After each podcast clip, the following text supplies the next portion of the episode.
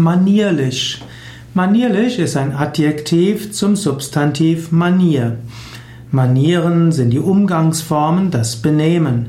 Manierlich heißt also den guten Manieren entsprechend. Wer sich manierlich benimmt, der zeigt, dass er gesittet ist, wohlerzogen.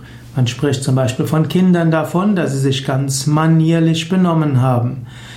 Man kann auch im übertragenen Sinn von manierlichen Leistungen sprechen. Das heißt aber nicht so richtig gut, sondern passabel. Man hat es so gemacht, dass es gerade noch so den guten Sitten entspricht. Wenn du Yoga übst, dann willst du gut Yoga üben. Nicht nur einfach manierlich Yoga üben.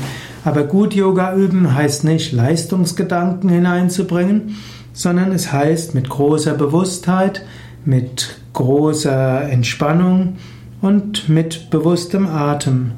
Gut Yoga üben heißt, aus Leistungsgedanken herauszukommen und ganz bewusst im Hier und Jetzt zu sein.